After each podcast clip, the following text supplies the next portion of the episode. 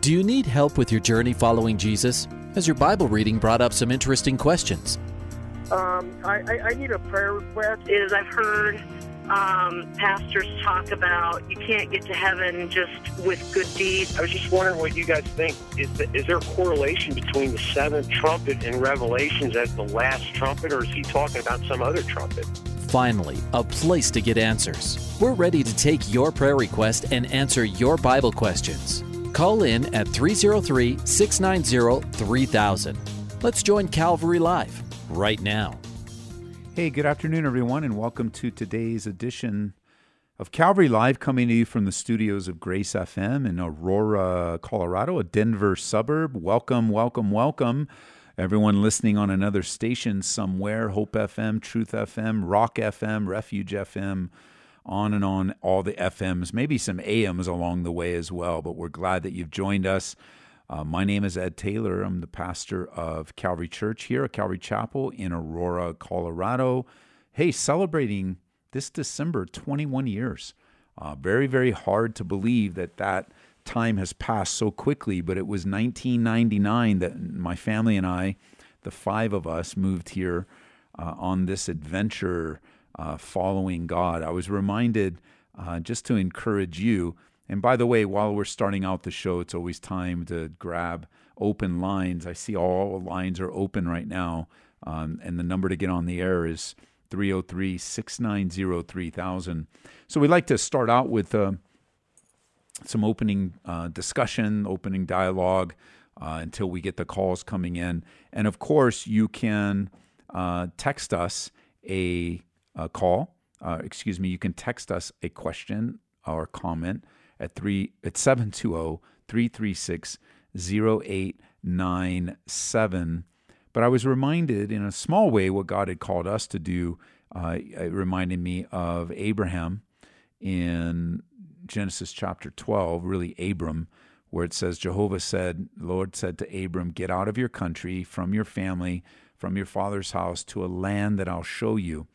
I'll make you a great nation, and I'll bless you and make your name great and you shall be a blessing. And I'll bless those who bless you, and I'll curse him who curses you, and in all your families of the earth shall be blessed. So Abram departed as the Lord had spoken to him, and Lot went with him. So, in a real way, that was uh, what God was calling us to get up out of where we were. um, we didn't really ever feel like uh, I still don't have a call to be a missionary in another country. Uh, you know, God, when He when He places a call upon your life, he's going to use you and he's going to take into consideration your personality. Uh, he's going to take into consideration where he wants you, like a good manager. You know, like Dave Roberts last night, World Series champion Dodgers. Like Dave, Ro- like uh, Roger, like Dave Roberts. He, as a manager, his responsibility is to place the right players in the right place uh, on the World Series champion Dodgers. Uh, and if he does that right, then he's going to be champion. Now, of course, God always does it right. Uh, and he's going to place you as the champion of your life uh, right where he wants you. And you can trust him. And sometimes he's going to tell you, get up out of your country or get up out of your city or get up out of your chair, get up out of your work, get up and I'm going to send you somewhere. Follow me. And it was the beginning of a life dedicated to God. Uh, and what a life uh, testimony he has given to us. Uh, so encouraging. So give us a call. 303 690 3000 is the number 303 690 3000. Uh, welcome to everyone listening around the country. I see quite a few dots. I see some in Ukraine and South Africa. Welcome. Um, very grateful that you have joined us. I don't know if you guys heard, but the Los Angeles Dodgers are the World Series champions. Uh, just in case you didn't know, uh, I want you to know. I think it's important for you to know. This was the year uh, and yeah, it was a shortened season, but everybody played a shortened season. So anybody that would, um, anybody that would play this season, uh, anyone that would win, it's a legitimate win. Uh, and here's a text question. I knew you're going to talk about the Dodgers, so I turn it on for a few.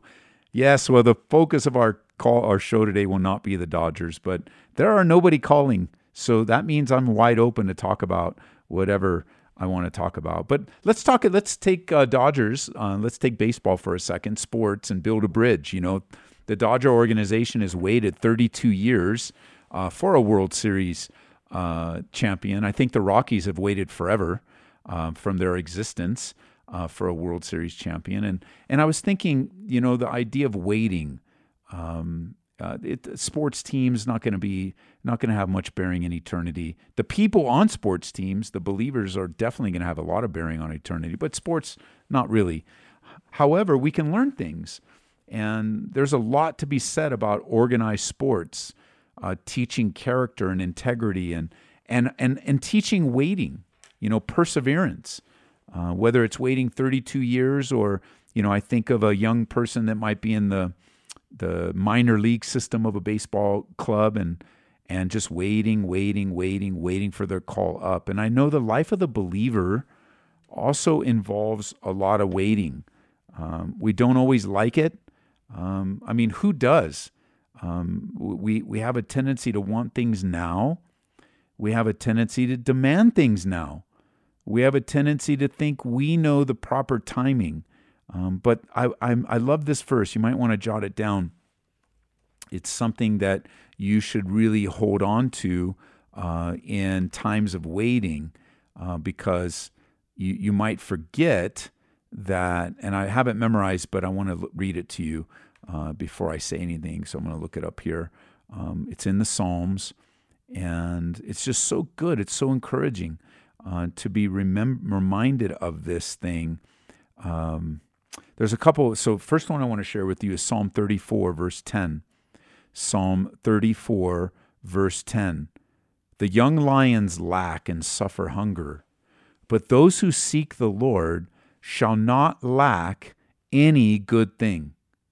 Those that seek the Lord shall not lack any good thing. And then another one in Psalm 84, verse 11 for the Lord God is a sun and a shield. The Lord will give grace and glory. No good thing will he withhold from those who walk uprightly. And then Psalm 103, verse 5. God, speaking of God, who satisfies your mouth with good things so that your youth is renewed like the eagle. So, three phrases, the three uses of good thing. The first one is is that there'll be no lack of good things in your life. So if you don't have something, then it is not good for you now. Not necessarily that it's not good, but it's not good for you now. Secondly, we learned that God's not holding back any good thing from you. If you're walking uprightly, abiding in Christ, no good thing is being withheld from you. But and you say, "But Ed, I want this," and Ed, I need that, and Ed, this is good. Well, listen, if it's good, then God will provide it for you. And of course, what we often confuse is the timing of the Lord. Like I said earlier, waiting. And then finally, God does satisfy your mouth. He does satisfy you with good things. God does bring satisfaction. And so it's required for you to wait. And like the Los Angeles Dodgers, did I mention they are World Series champs? Did I mention that? The Los Angeles Dodgers, World Series champs. Uh, they waited 32 years uh, for another world championship. Um, hey, Kevin, can you find out when the Rockies started? What year did they start? You, Colorado native, you should know this off the top of your head. This was the momentous day when they started playing baseball in Colorado in this altitude. Um, let's find out how long they've waited. 303 690 3000. 303 690 3000. Uh, you think 95, so 95, 25 years. So that would make it 25 years uh, the Colorado Rockies have been waiting. They got so close. They got so close. Um, that was the uh, when the Rockies went to the World Series here in Colorado. That was the first time, 93. So 20, uh, 27 years.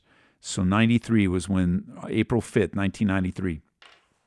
I love baseball. I love Rockies baseball. I love going to Coors Field. Uh, nothing like Dodger Stadium or anything, you know, because that's where I was born. Um, but you Rockies out there listening, we love you. You can always send me tickets. I will go to your games and enjoy it uh, absolutely. But you know what it's like to wait. And actually, in my lifetime, the first World Series game that I ever attended was at Coors Field. And I was grateful to get tickets, and we had time there. And what a great place to.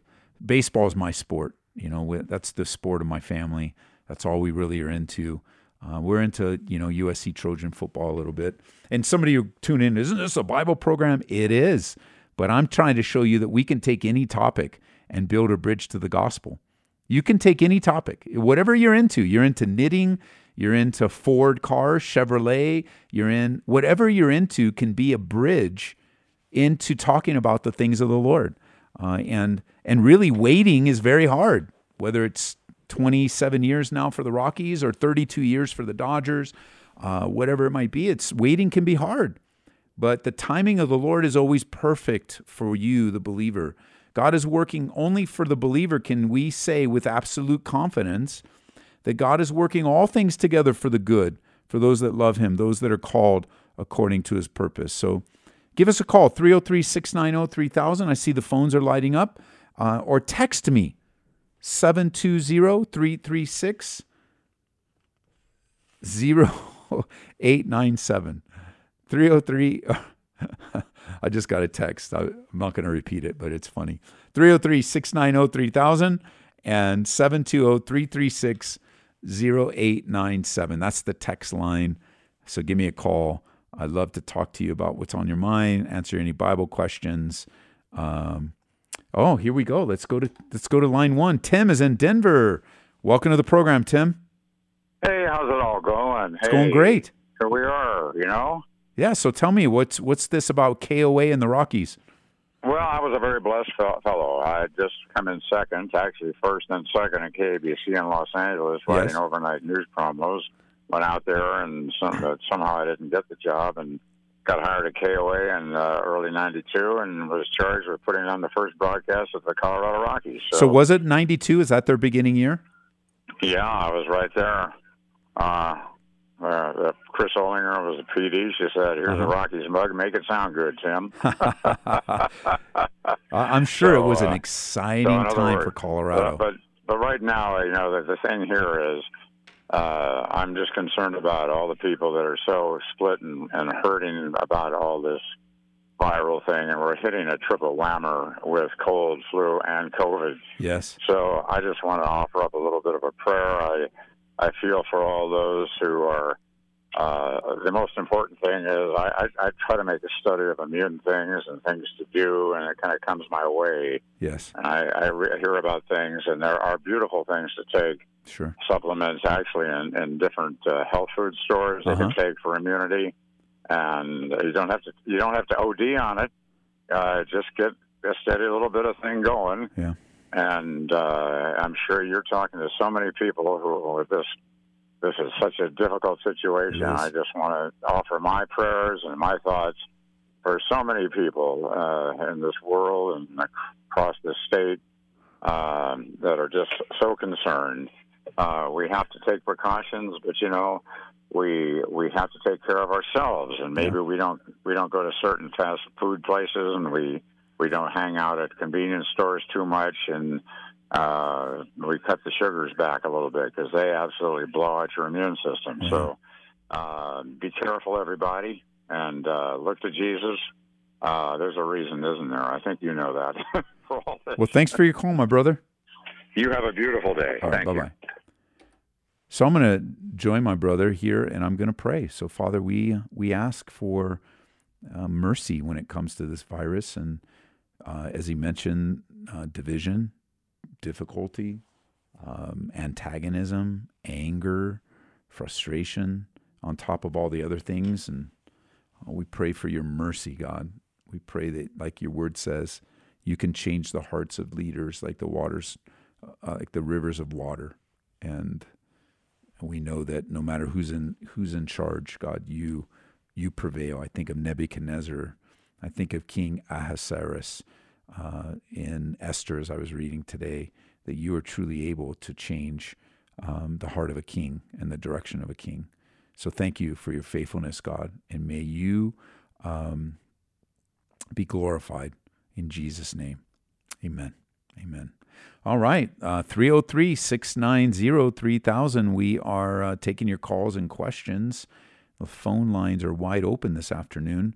303 690 3000. You know, we had some outages recently on Grace FM. Appreciate your prayers and all that. It happened to be a failure in our equipment. Um, and uh, sleepless night from Kevin and our engineer going up there. And, and it always reminds me to remind you that uh, we would uh, love for you to partner with us financially.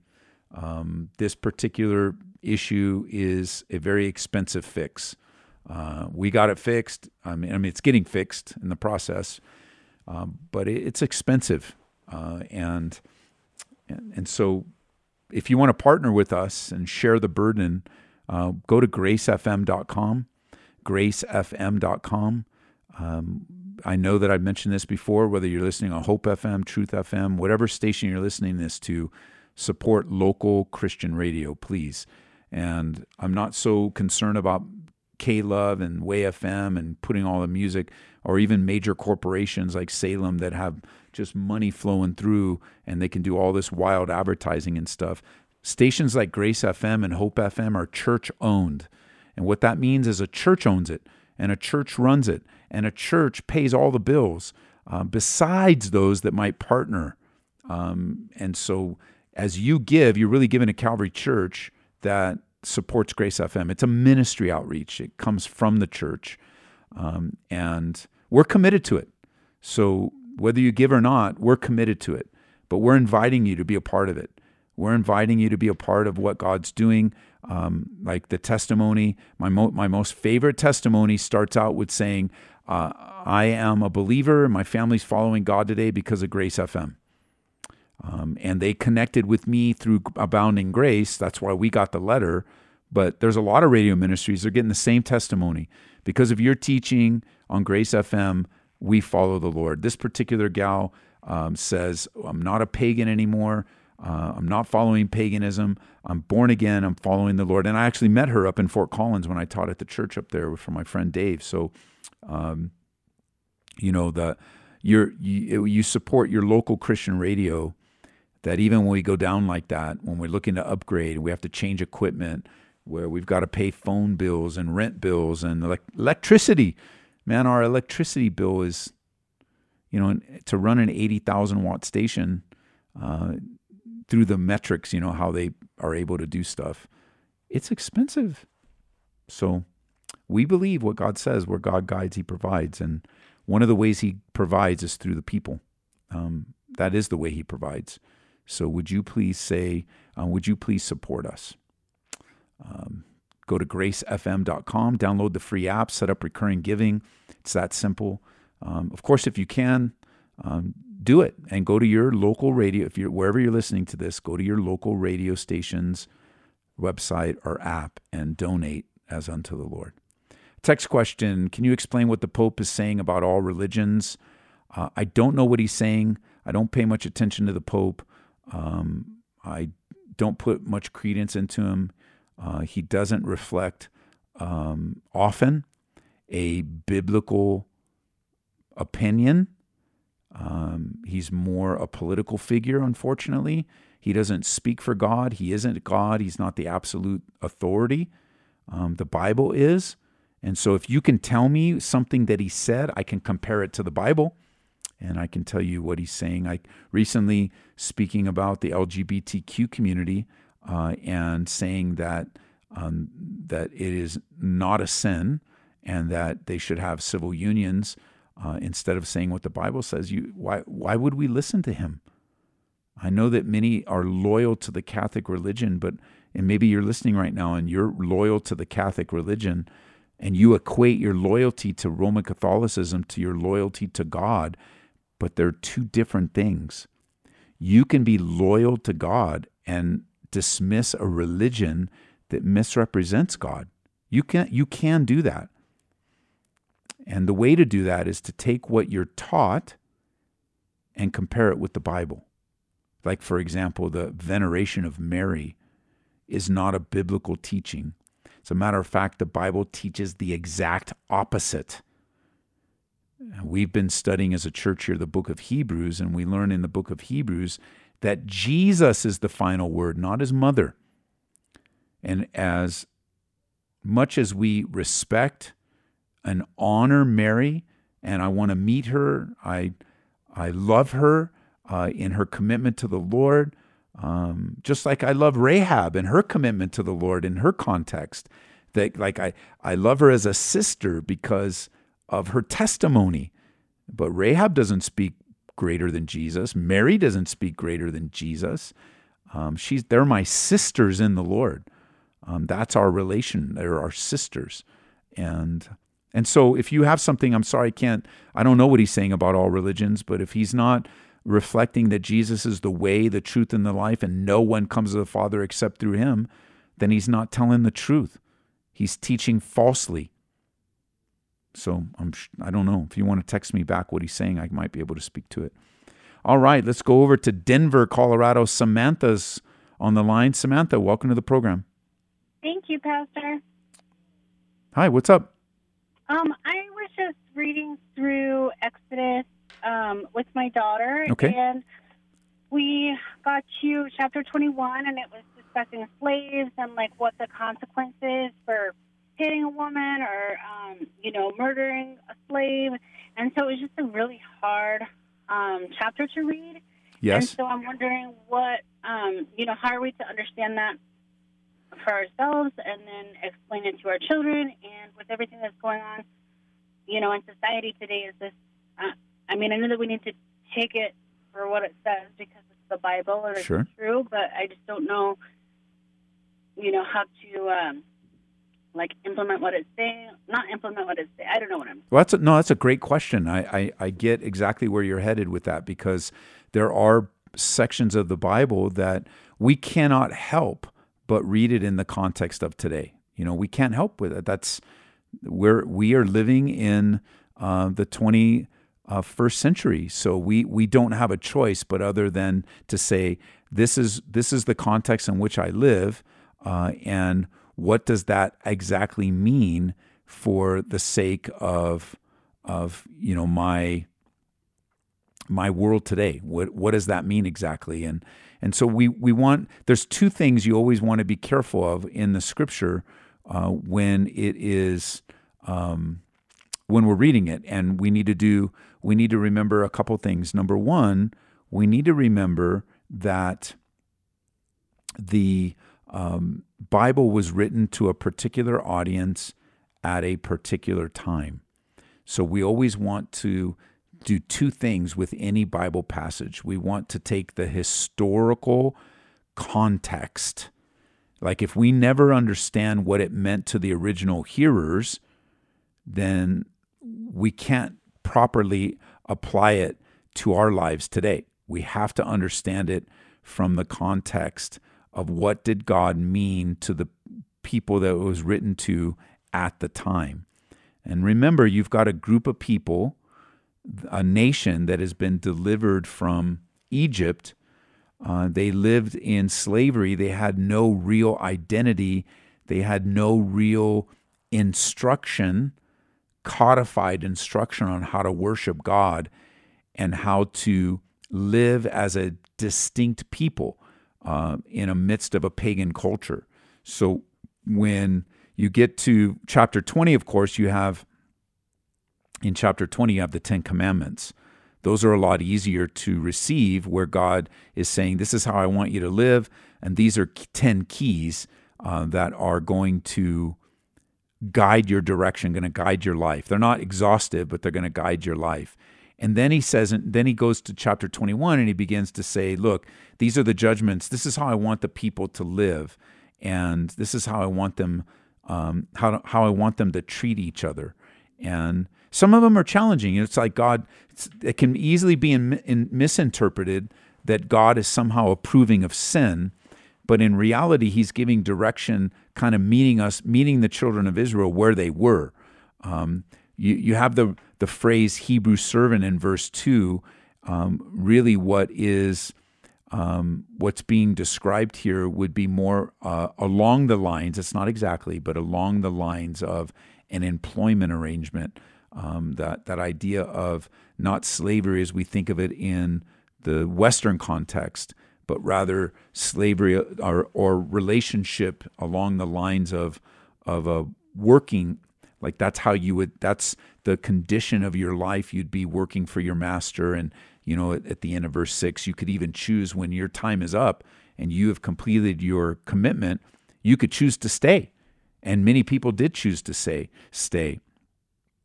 You know, when you get to verse 7, if a man sells his daughter to be a female slave, she shall not go out as the male slaves do. Uh, she doesn't uh, please her master who's betrothed to her, then let her be redeemed. There, there's actually an element of value that's being placed on a woman's life that there is a redemption there is you don't sell don't she can't go to foreign people you need to take care of her and i do think it's in the context of of relational um, of of relationships within the children of israel as they begin to form this new um, relationship with god but it's not without sin so that's how we that's how we talk to our kids um, the bible doesn't and god in his word doesn't pass over the reality of sinful behavior. Uh, and the law of God is twofold, we know. The law is to limit sin, and it's also to reveal sin. Um, it's to limit sin because if you know your limits, many people will stay within your limits. But it's also to reveal sin so people will come to the end of themselves and surrender their life in utter brokenness before God. And, so as he goes through and he begins to um, you know, for example, in verse 16, I'm just kind of scrolling through. He who kidnaps a man and sails him, if it's found in his hand, he'll be put to death. So he's not approving a kidnapping here. He's actually saying, hey, man, if this happens, this is worthy of death. Um, and and so you could start talking about your daughter in terms of the reality of God's um, black and white view of sin and the value of humanity. And then you always want to take your kids and you always want to take the Bible fast forward into the new covenant because God reveals himself progressively so that even all of these sins, all of these weaknesses, all of these provisions that God even makes room for sinful for sinful humanity, knowing that men will sin and do sin, has been dealt with at the cross. And now we have a fuller revelation of God's heart because we now know that God took upon himself the sins of humanity and God has taken upon himself. We're no longer the children of Israel, and we're not being delivered from Egypt. So we're looking for two things um, when it when it comes to the to the old covenant of God. We want to look to the uh, ceremonial things that God teaches because ceremonial things have been fulfilled by Christ. And then we want to look for the morality of God because the morality of God is eternal and it never changes uh, even though the application may change. So I think that you, you get the historical context, you understand what it meant to the people as God is beginning bringing order to them, bringing a sense of justice, uh, of which they have no idea. They they were abused in Egypt. So here, I hear the music. It caught up with me. I'm going to put you on hold. I'll take you over the break, okay? Cause I, so you can give me a follow up, okay? Thank you. Okay, we'll be right back. This is Calvary Live. Uh, the break came so quickly, but we'll be right back. Give me a call, open line 303 690 3000. Welcome back to Calvary Live. Give us a call at 303 690 3000 or text us at 720 336 0897. Let's join Calvary Live right now. Hey, welcome back, everyone, to Calvary Live. My name is Ed Taylor, taking your calls and your questions. We were talking a little bit about the difficulty in some of the old covenant and the laws. How do we interpret them? How do we teach our kids? So, I had given uh, a little bit of an answer. I want to go back to Samantha. Do you have any follow up that I can help with and with that explanation? Um, I really appreciate the explanation. I think it, it helps a lot. I like you said, um, you know, the understanding there is sin and there there will be a consequence for it. Um, one kind of follow up question they had was, um, in verse 24, it's talking about the eye for an eye and a tooth for a tooth. Yes. Um, and then in 26, it's saying um, if a man strikes the eye of his slave, um, he shall let the slave go because of his eye. Yes. Um, so, you know, like in the verse before, it's like eye for an eye, so like very, like this is what happens. And then in the next one is like eye for freedom. So I just had a, I don't know. I, I think that hard- there's a there's a condescension of God into the humanity of man. You know, He's not approving of sin; He's regulating it. You know, it's sort of like as a parent, um, you you would prefer, and I would prefer. I've had uh, you know I've raised three kids uh, that they never sin. Um, I would prefer that they would like, uh, for example, if um, the worst case scenario, your kids are going out and you you know you don't want them to drink and you don't want them to get drunk. Um, nobody wants that. You definitely don't want them to drink and and drive, and nobody wants that. But any good parent would say, look, if you make a mistake, you call me and I'll pick you up. Now, are you approving of that? Like, I, I don't think that would be an approval. It would be, look, I, I'm your dad. I don't want you to get involved in this. Please don't. But if you ever do, come to me. I will help you. Um, there'll be consequences, there'll be difficulty, but you're like you're providing a provision for them that says, look, even if you're even if you fail greatly, I'm going to be available to you to help you in your failure. And I think God is repeating that. When it comes to this, you know, eye for an eye, many times it's interpreted that automatically if there is an if there is an eye, you get an eye back. But actually it's not saying that.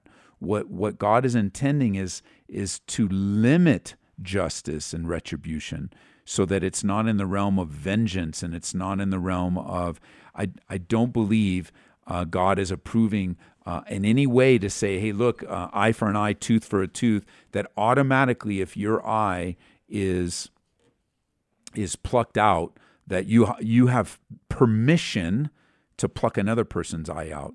As a matter of fact, it would be God's will that you and I just take the hurt. Because whenever we're reading the old covenant, we need to take it into the new covenant because God doesn't change. So his heart's been revealed. His final revelation is in in the clearest language possible has been revealed in Jesus.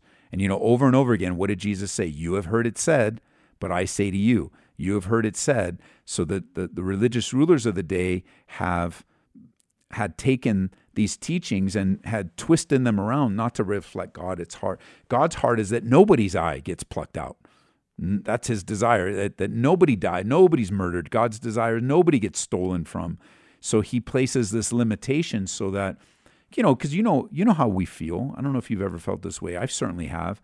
Where I'm wronged, my definition of getting even is not eye for an eye. My definition of getting even when I'm upset and I'm really going through it is if you poke my eye out, I want to take both of yours. And God is saying, no, no, no. This there's a limitation that I'm placing upon you. Um, it's not two eyes for one eye. It's not two teeth for one teeth. You know, Jesus would say, the heart of the matter is this: if someone hits you on the right cheek, what are you supposed to do? Offer him the left one too. And and so as you you know that as as you have this this nation fresh out of Egypt, fresh out of slavery, surrounded by paganism, he's beginning with them in, in a very rudimentary way. Just like you and I, with we're raising our kids, right? We have a different, we have the same uh, overall rules for our household, but they apply differently for a three year old than they do a 20 year old, right? Are you still with me, Samantha? Are you there? I don't hear you. Uh oh, maybe we lost you. So the, I'll just continue uh, along these lines where God is giving this baby nation some guidelines that progressively will reveal his heart in a full way so that now the the benefit for such a horrendous thing in someone that has a work relationship or a servitude relationship with their master is hey you know what this is an eye for an eye if you do this kind of damage to someone that works for you you got to let them go that's that is um, the merciful way You, you're not going to get one eye back from him. You're not going to get two. That that now the servant gets something even greater than an eye. He gets freedom. Um, and so as you're as you are explaining this to your child, you know, depending on what age they are, you begin to see the mercy and the grace of God, even though it is hard to understand, especially the word slavery, um, because they, they, they were true, literal slaves. The Jews were, but as they're leaving, they still have these work relationships and debts to be paid with no money to do it, that they could pay off their debts by becoming um, committed servants to their master. And that's the relationship that they wanted. I think a, um, a good uh, illustration of that today would be like the difference. Some people, like my dad, my dad just loved to clock in and clock out. That's what he wanted. He didn't want to be in management, he didn't want to oversee people. He was very, very happy to clock in and clock out and work for somebody. Um, and, and he did a great job at it, raised a family. I, on the other hand, um, I've always had that sense where God has placed in me the desire to oversee and to help people and uh, for many years, I did clock in and out. Uh, but every time I would clock in and out, I would be thinking, you know what? If I was a supervisor, I'd do it differently. If I was a supervisor, I'd do it differently. And then I became the supervisor, uh, and I started overseeing and you know face some of the challenges. But the reality of of that was, I would say, oh, I wish I could clock in and out again. But I wasn't made for that. Um, I was made to oversee. I was given the gift of administration and leadership, and and so the historical context, the application to the hearers, after that, then you can begin whatever age your child is to say, yeah, you know, sin is horrible. God doesn't he doesn't shy away from it. He tells he limits it, he limits the pain. He, he already knows it's going to be painful, and so he brings a lot more pain right back. I mean, a lot more limitations back into the behavior because law can't really legislate. It can only direct, right? It can only reveal and help people get on track toward God. 303 690. I'm sorry, Samantha, that the call dropped, but uh, really good, good question. Love that. That was a great question. I'm going to go back to the phone lines. Uh, and uh, we're heading over to Kansas City, Missouri. Esther is on the line. Hey, Esther, welcome to the program. Hey, Pastor Ed. How you doing? Um, I'm okay. It's good to hear from you. Yeah, um, it, well, my schedule worked out so I could call in today. So oh, good. I was excited about that. Yes. Um, I had kind of like a, a, like two questions, I guess, if you have time for them. Oh, sure. Um, Let's go with number but, one. Well, the first question is like, they're both about prayer, but like, are we supposed to follow a more, you know, like Calvinistic view of of just like thinking like the world where we just pray for like peace to accept the results of like a tough situation or like uh, a problem? Or can we also pray for like a certain solution to arise? And does like praying for a solution like limit our thinking about god or like limit god? Or are the two mutually exclusive? Like i don't really have a great way, way to word it. Sure. Um, but are we supposed to pray for peace to accept results in tough times? Or can we pray specifically for for a certain outcome? I think you can do both, and I think that we base our prayers uh, on ba- we based our prayers first of all on the character uh, and our knowledge of God as revealed in the Scripture, and then we also base our prayers on how God has answered in the past. Like God has given us all of these witnesses. Like just this weekend, I'm gonna I don't know if it's gonna be this weekend in particular, but we start a new chapter in Hebrews uh, chapter 12, we've done this whole Hall of Faith thing, right? And then his conclusion in chapter 12 is well, now since we're surrounded by such a great cloud of witnesses, because we've got all these witnesses that have gone before us, they become great models for us to pray within our uh, the context of our current situation. So I would say that to the answer to the question, do we pray with a more Calvinistic bent? I would say absolutely not. I would take my prayer I would take my prayer life to be pre Calvinistic. I would take it back to the book of Acts. I would take it back to the book of Genesis. I would want to model my prayer uh, on the revelation of God, not the interpretation of man. And I know what you mean by Calvinistic, kind of an emphasis on the sovereignty of God. And we do pray. We would never, prayer wouldn't mean anything unless we believed in the sovereignty of God. It just wouldn't mean anything if we didn't believe that God had a um, had a purpose and a plan that He's working out in our lives that happens most likely in that particular prayer request to bring pain, sorrow, suffering, that we're looking outside of ourselves to our Creator that says, God, you see my plight, you see my condition, and I believe what you say about yourself in your word, that you're working all things together for the good. Um, and then, so you do pray with that sense of the sovereignty of God, that God is God and I'm not. But you can also pray for deliverance. You can pray for solution. You can pray for, I mean, what is the prayer of wisdom? That, has been since the COVID thing has hit and some of the racial tensions all hitting at the same time. I, I think, geez, in just about every prayer of mine, I'm asking for wisdom.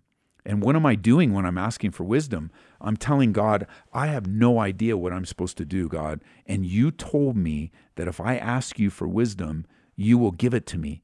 And, and I just don't know what to do. I've got this decision over here, and I've got this person mad at me over here, and I've got, I, I don't know what to do, God. I really don't have any clue what decision you want me to make in the role that you've given me. So I'm asking you, the God of all wisdom, the God of all knowledge, to impart to me the decision I need to make because I don't know what to make yet. And then I think of Paul, you know, another example. So I come to God because He's God, right? He uh, in Hebrews 11 it says we um, it's impossible to please God without faith because we need to believe that He is and that He's a rewarder of those that diligently seek Him. And that's kind of the foundation of why we come to God in prayer. But then is it okay to pray for deliverance? Is it okay to pray for a solution? Absolutely. Remember what Paul said? Paul said, Take this thorn on him. I mean, this thing is bothering me. It's overwhelming. I don't want it in my life anymore. And he literally received an answer that's recorded for us in the Bible. The answer from Jesus was, I'm not going to remove that thorn, which I'm sure he wasn't happy but but he said, I'm not going to remove it.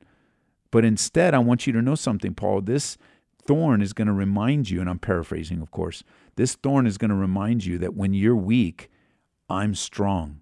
And instead of removing the thorn, my answer to your prayer is you're going to have a deeper, more abiding relationship with me. And I think implicit in your in your question too, and you can clarify for me, but implicit in your question is: Are there times when we just walk away from prayer um, with a settled trust that um, life is hard and it's painful and it's hard right now and it doesn't seem like it's going to change? Yes, yes. Sometimes that's how we walk away from prayer. Um, we was like, man, this is hard. I prayed, nothing happened, and that's the that's the key. We got to be careful when the answer of God is not what we want or expected, because that's going to be the great question for us of how we're going to respond to continued pain and continued difficulty. Right. I guess like part of my question is um, does it make sense to pray for a situation to like change if we're always anyways going to be praying for like God to change our perspective of like the situation or to like understand that he's in control. Yeah, it does it does make sense to the Bible says to cast all your cares upon the Lord. And so the the, the challenge is is that for a, a thinker, for a person that, that tends to like order and likes an orderly life, that person has a tendency to interpret things through the veil of what how they see order and how they want their life to go. And one of the things we have to resolve is that the answer to prayer may not be what we want. And we are the ones that adjust to the circumstances, not God adjusting our circumstances. And we don't like that. It's just straight up, especially when it comes to pain, sorrow, suffering. We don't like that. You know, we we don't know there's a mystery around prayer of how God actually uses it. There's some mystery around it. However, there is no mystery when it comes to prayer changing you and me, changing our perspective to the situation, changing our attitude, changing our response. Like there's no question on that. Prayer always brings about a change if if not only me walking away with a sense of trust in God. But I think we have to be careful, Esther, of approaching prayer like it is somehow making us the sovereign one, even in mm-hmm. small ways. Because if we view ourselves as the sovereign one, then why would we talk to God anyway? Right. Now that definitely makes sense, and I think the Bible's pretty clear on the fact that we should be praying. I guess is I've just been like wrestling and like confused with um, how how we go about praying and like what prayer does. So. Well, and that's that that is not unusual and it's not uncommon. And we were taught, and it's been helpful to me, that when I run into things that I don't fully understand and that confuse me, because I know confusion's not from the Lord. He's not the author of confusion. So that just means I am approaching something either with a lack of knowledge or making it harder than it is, overthinking things, or for me, it's not it's not only overthinking things, but it's also worry. You know, a worrier absolutely displaces God in their life. Um, a person that deals with worry. Jesus said, "Don't worry. Like, don't worry about tomorrow." And so, what do we do? We worry about next year, um, and every day there. And so, worry skews our whatever fleshly emotion we have. It skews our clarity of who God is and makes things difficult. So let's just say that's the human condition. That's that is the human condition. So when faced with the human condition, in times that I'm in confusion, I need to stop focusing and living in the confusion. I need to set it aside and I need to fall back on the things that I know for sure. There's, there's no question about um, that God is love, that His word is true, that He has shown Himself faithful in the past, even though it's kind of cloudy right now. You know, I, I fall back on the things that I know there, I know um, is true because I know I'm going to face so many things that are overwhelming. This world's not getting easier, it's getting so much harder. And if I dwell on all the things I don't understand, then I become a philosopher and not a worshiper. Right. Okay, that definitely that definitely does help. Um, I guess, kind of coming away from it, then, would you say that like, I, I mean, once again, I, I don't really know how to put this, but is there a reason why we pray like other than than God commanding it? Not that that's not a good enough reason. Like that's mm. definitely the, sure. the best reason. But like, why why do Christians pray? Yeah, I think that that's a good question because I think that that's an e- there's an easy slam dunker. Well, because we're told to pray or we're expected to pray, right? Jesus, not even commanding, he says he just says when you pray. So as our master's talking to us, not only does he does he see that expectation in us, but also from his example, right? In John 17, not only does he give a model prayer for his disciples in the beginning of Matthew, but in John 17, he literally play, prays out loud. The Son of God, in unity with the Father, prays in, in his humanity. Um, I would say that prayer is like any conversation, it's a part of relationship. So we pray because we, you know, that we we pray be, like any form of communication. It reflects relationship. So I think of you, you know, you've got a lot of friend, you've got a lot of relationships with professors right now, and you have a language with your professors, right? You have a particular way you talk to them. Um, there are times when you want to talk to them. They have some kind of knowledge that you need or some clarity they want to bring, and you have a you have a form of communication with your professors. And maybe out of your professors, as you continue to study there, over the time of your studies, you're probably going to like professors some more than others. So that's going to change. You'll probably have a better communication with them, talking to them. And what would you talk about? You would say, "How's your family? Uh, how's life? Hey, I had this problem. I had this question on this problem in in physics, and and you're communicating with them. Why? Because you have a relationship with them, and then you have a relationship with your brother, uh, and so that's going to be a different form of communication. Why do you talk to your brother? And I'll tell you why. Because you want to. He's your brother and you want to. You want to check in on him. You may have a level of trust with him where you share some things with him that you don't share with anyone else. And then there's your mom, and then there's your dad. You have a different relationship with them. And then there's me. You have different questions and things that you reach out to communicate with me where you you talk to me because you want to talk to me. And I think that's the missing art of prayer. Like for example, you're stressed out on a Thursday night and you've got finals and and and you're not you're not just coming to God with a list of requests you're also coming to him with concerns. You're coming to him with the reality of your life. You're coming to him as the father that he is to communicate with him. And and it is two-way communication.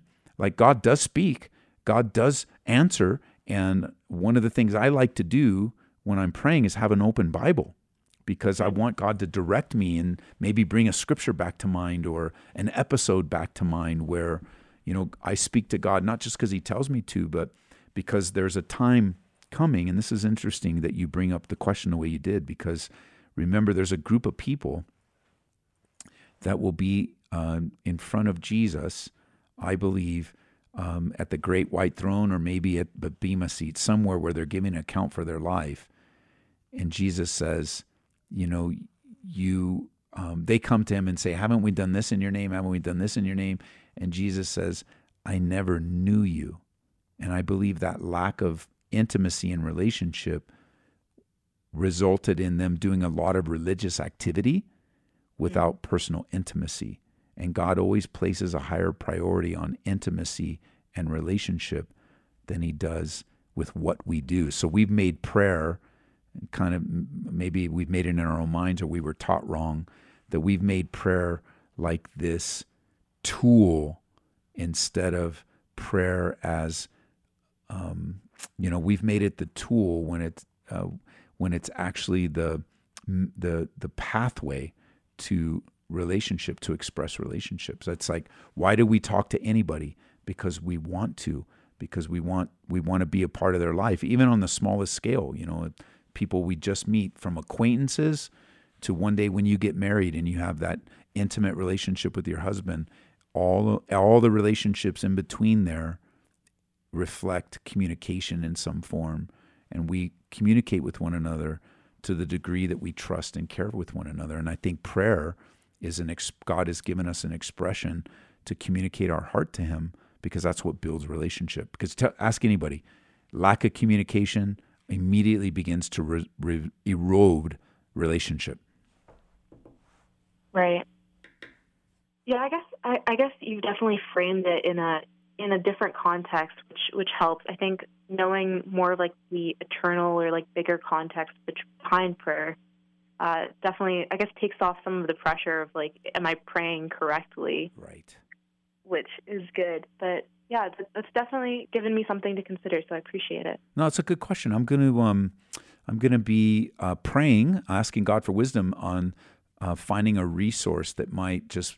I know you're kind of heavy on what you can take in right now, but something that will just speak to this part of your prayer life, because that when that's broken off and it just becomes a very pragmatic um, tool that I do because that's what Christians do then you kind of lose. You know, it's like your parents, right? That's the deepest relationship you have right now um, that I know of. But I'm pretty sure, like, let, us just say that you, the deepest relationship you have with your mom and your dad. Um, if you stop communicating with them, your relationship will immediately suffer.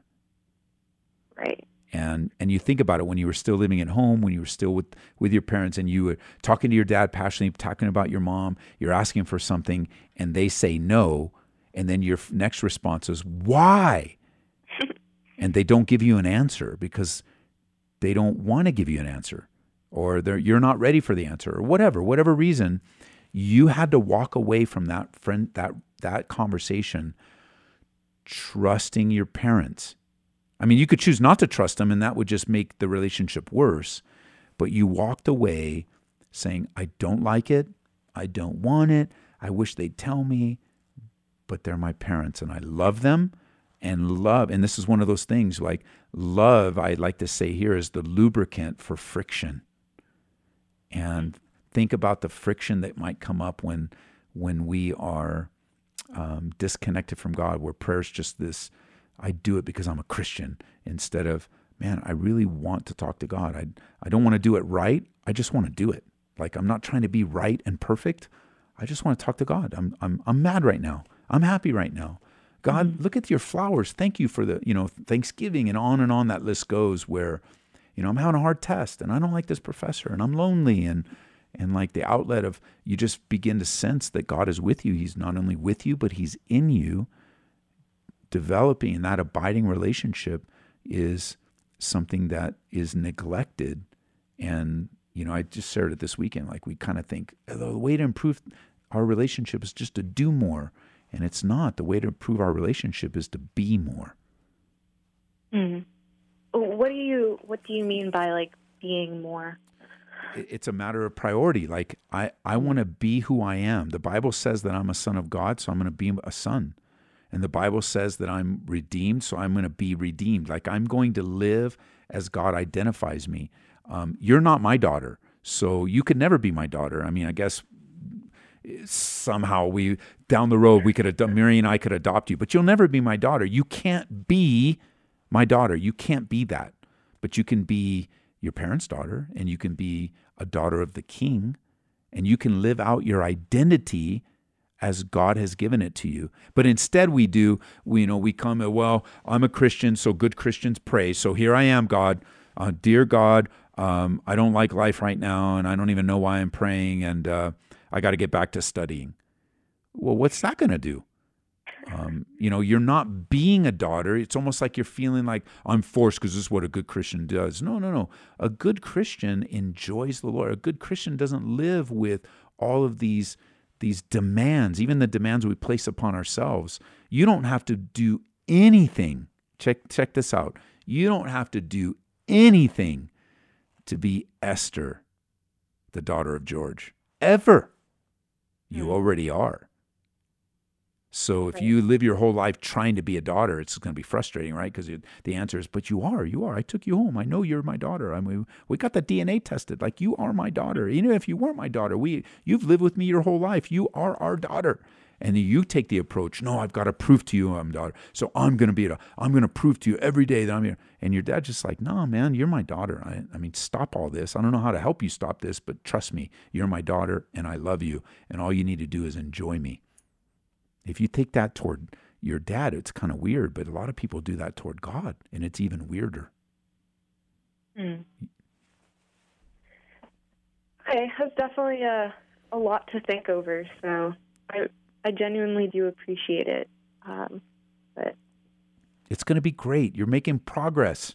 I'm very encouraged. You're making progress and you're asking really good questions. So stay in touch, Esther, okay? All right, I will. I'll tell you. Thank Talk to you later. Alrighty. Hey, you hear the music. Um, sorry, you guys that are on, on hold. Hopefully, tomorrow, Lord willing, we'll be back. We're here tonight studying the book of First Peter, so let's gather together in person or online. Let's be the church. Uh, be encouraged with all the craziness that's surrounding us. We trust in God, and we're going to live out our life as sons and daughters. You've been listening to Calvary Live. Tune in next time for prayer and God's Word.